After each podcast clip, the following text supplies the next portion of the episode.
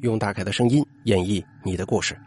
大家好，这里是大凯夜谈，我是大凯。您或者您身边的朋友、家人经历过哪些离奇的怪事、匪夷所思的奇遇？或者说您的身边发生过一些让人印象非常深刻的事件，您都可以写下来给大凯投稿，并且随稿附上您的网名、年龄以及性别。咱们的投稿邮箱是一三一四七八三八艾特 qq 点 com。那么接下来的时间呢，咱们一起来听一下今天投稿的这两位朋友，他们都经历了些什么。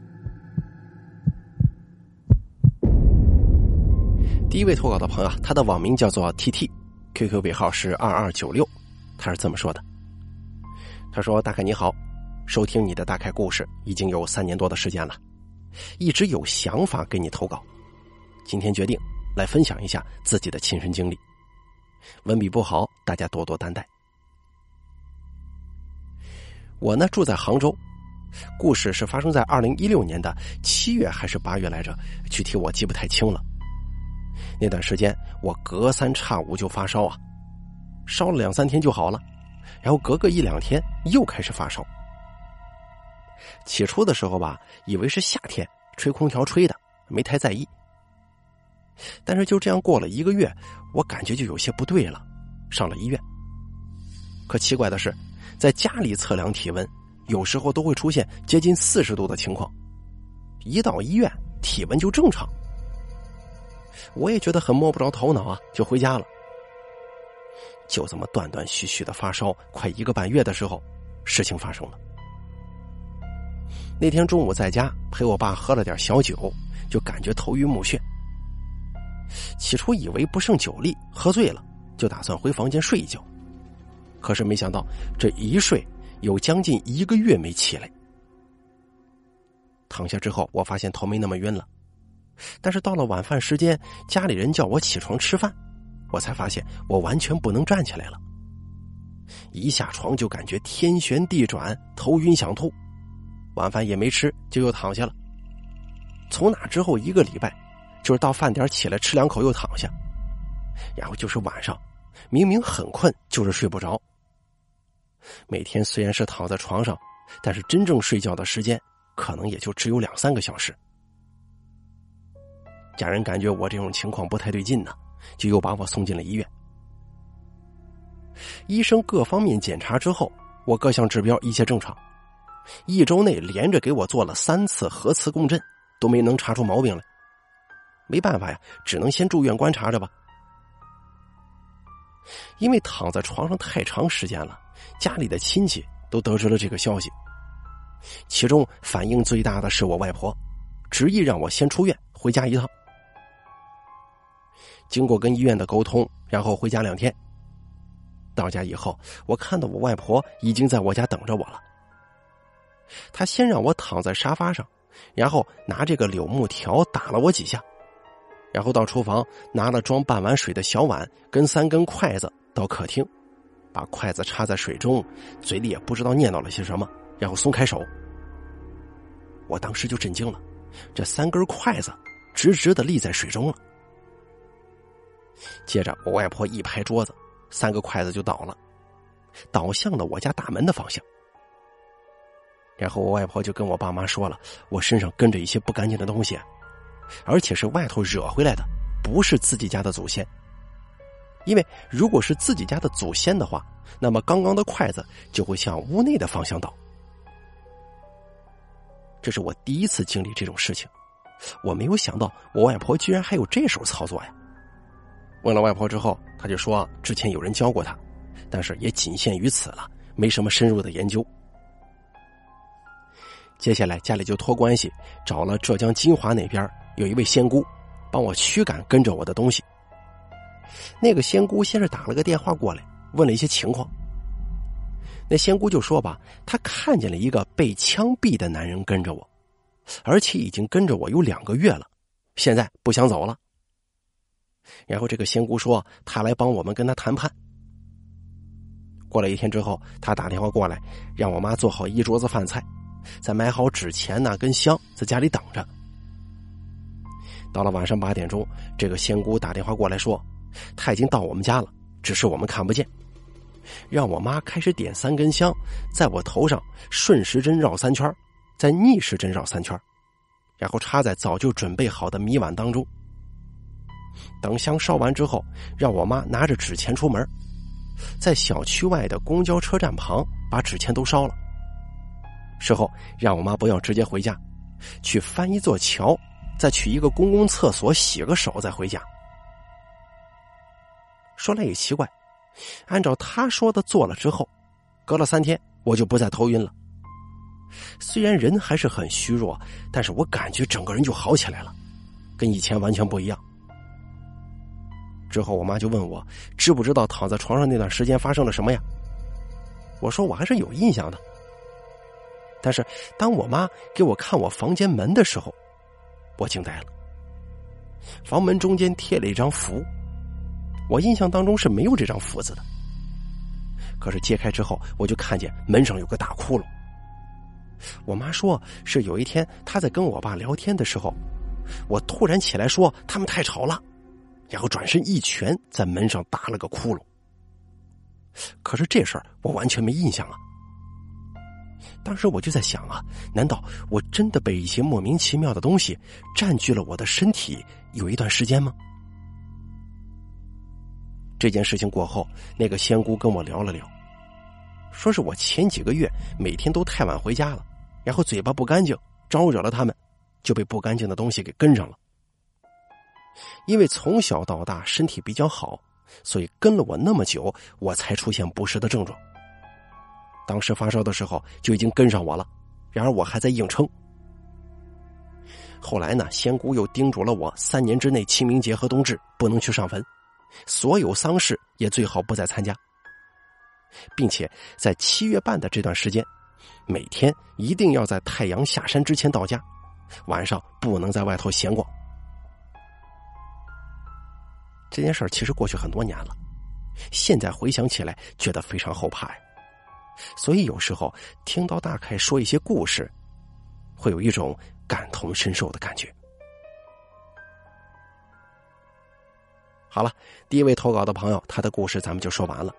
那么接下来咱们一起来听一下第二位投稿的朋友他的经历。这位朋友是这么说的：“他说，大凯哥你好，叫我小莹就可以了。我来自天津，女孩子，我是零二年的，你的忠实粉丝。我是一名美术生，同学推荐我听大凯说，所以只要一到专业课的时候啊，我都听你的故事。”一开始听你故事有点害怕，可是越听越起劲儿啊！联考的时候也是你的声音陪着我，我一边听一边画，只要不听故事，这画就画不下去，也画不好。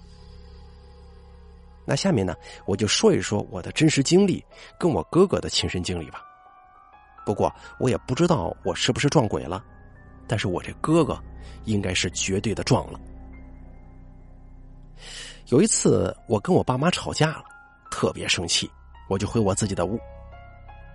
回屋之后，当时那个锁坏了，锁坏了之后，我就不想他们进来打扰我嘛，然后我就用我的床头柜顶住了那个门，然后上头还落了个箱子。再然后，我就开开我那屋的写作业的灯。当时我记得我用的还是那个步步高的一个学习平板，但是里头呢也能听歌，然后我就放开音乐听。不知不觉的，我就莫名其妙的趴桌子上睡着了。之后不知道过了多久，一下子惊醒，就是意识突然清醒，坐起来了。当时呢，灯也关了，步步高也没有声音了。当时我就想啊，我没有关呢，我就去看灯的开关、插座都插的好好的，但是我打不开灯。害怕嘛，我就往门那边走，想出去。站起来的一瞬间，我感觉我屋里特别特别的黑，但是我还是看见屋里靠墙角的位置有个黑影在那坐着。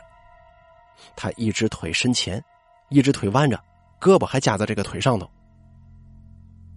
然后我就不知道怎么了，感觉有股力量吸引着我，让我去那个黑影那儿，还腿一软，就以同样的姿势坐在了地上，怎么也站不起来了。我那个时候上小学嘛，小女孩可不像现在这样虎不拉几的，那时候特别害怕，我就哭了，一边哭一边大声的叫我妈。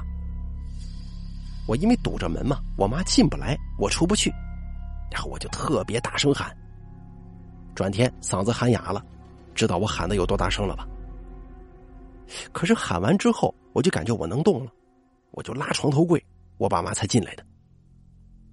当时真是吓死我了。我爸妈就问我怎么了呀？你喊什么？我就跟他们说了。可是他们一点也不信，说我眼花看错了，而腿呢是因为睡麻了导致的。但我觉得不是。从那以后我就信佛了，我现在每天必听一遍大悲咒，天天听。哦，对了，还有就是我妈妈跟我说，我小时候在大同的家里，我还不会说话的时候，有一天晚上我死活只要我爸爸抱，然后我就一直哭一直哭。一看外头的院子就哭，并且呢还忍不住的要看。我奶奶就对我妈说：“坏了，是不是你爸回来了呀？”啊，也就是我爷爷。我奶奶就去厨房拿筷子跟一碗水，拿着筷子又说：“老头子，是不是你回来了？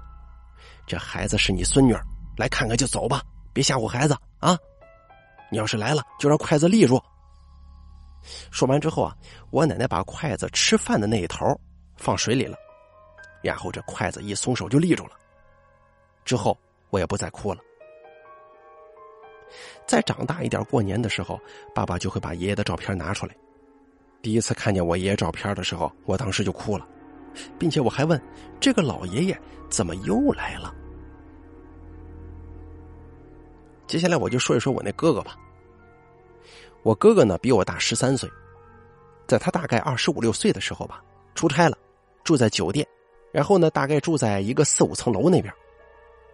他说晚上睡觉到后半夜了，他听见有人叫他名字，然后呢他感觉窗户那边站了一个人，可是这个楼层在四五楼的位置啊，这窗户外头怎么可能站个人呢？大概就是这种事儿，他碰到过很多。并且独独在那一年，他几乎是经常碰见。然后我哥就找了个大师，求了一个护身符。然后大师就说吧：“我哥好像是某某什么东西没闭合完整，就说他能看见一些东西。”他还说他曾经就走在路上，就正常的走，然后突然就会看到前面莫名其妙的出来个黑影，然后这个黑影就会冲着他走过来，从他身体里穿过去。再后来，那个大师就说：“如果能有个高人把我哥指点一下，他就好像可以用那种阴阳眼了，并且呢，可以做点事情。”其实说起阴阳眼，我个人呢挺想拥有的，因为我现在啊不怎么怕鬼神了。就是我曾经在空间里看到一个说说，他就说怎么可以看到前世今生，然后就说吧，名字写在一张纸上二十遍。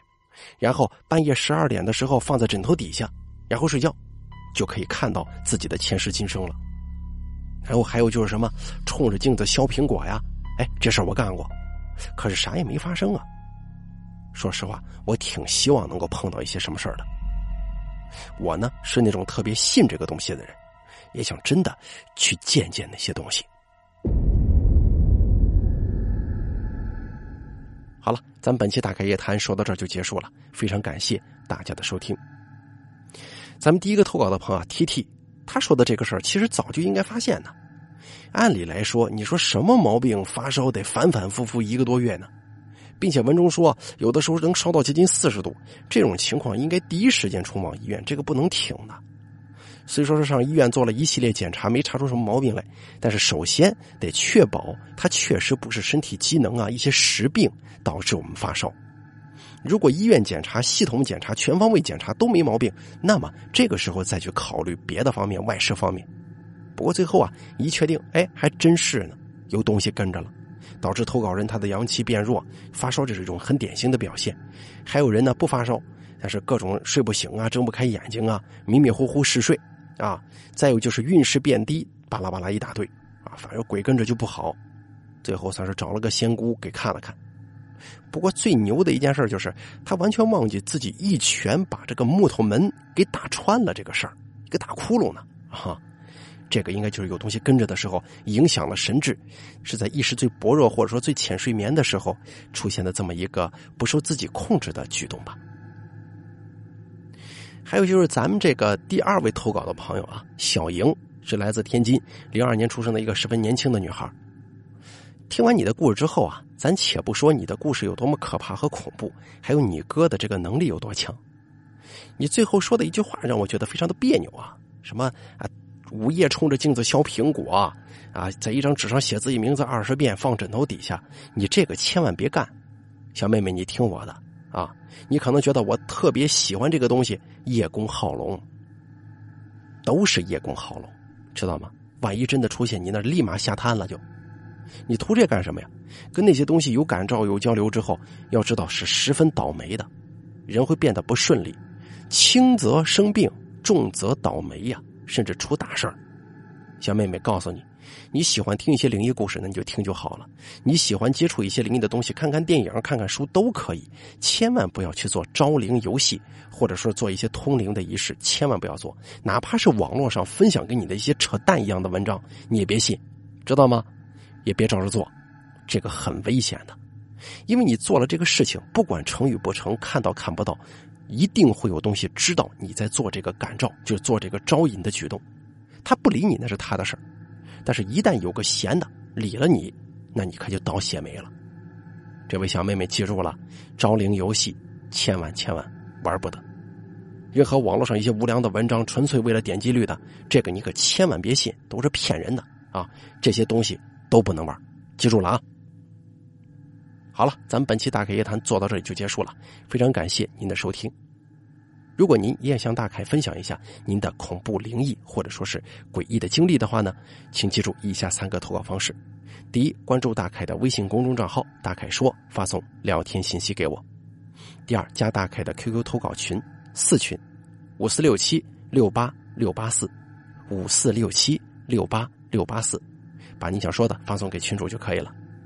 还有第三种，咱们最常用的投稿方式，把您的稿件发送到邮箱一三一四七八三八艾特 QQ 点 com 就行了。我在这儿等着您的投稿。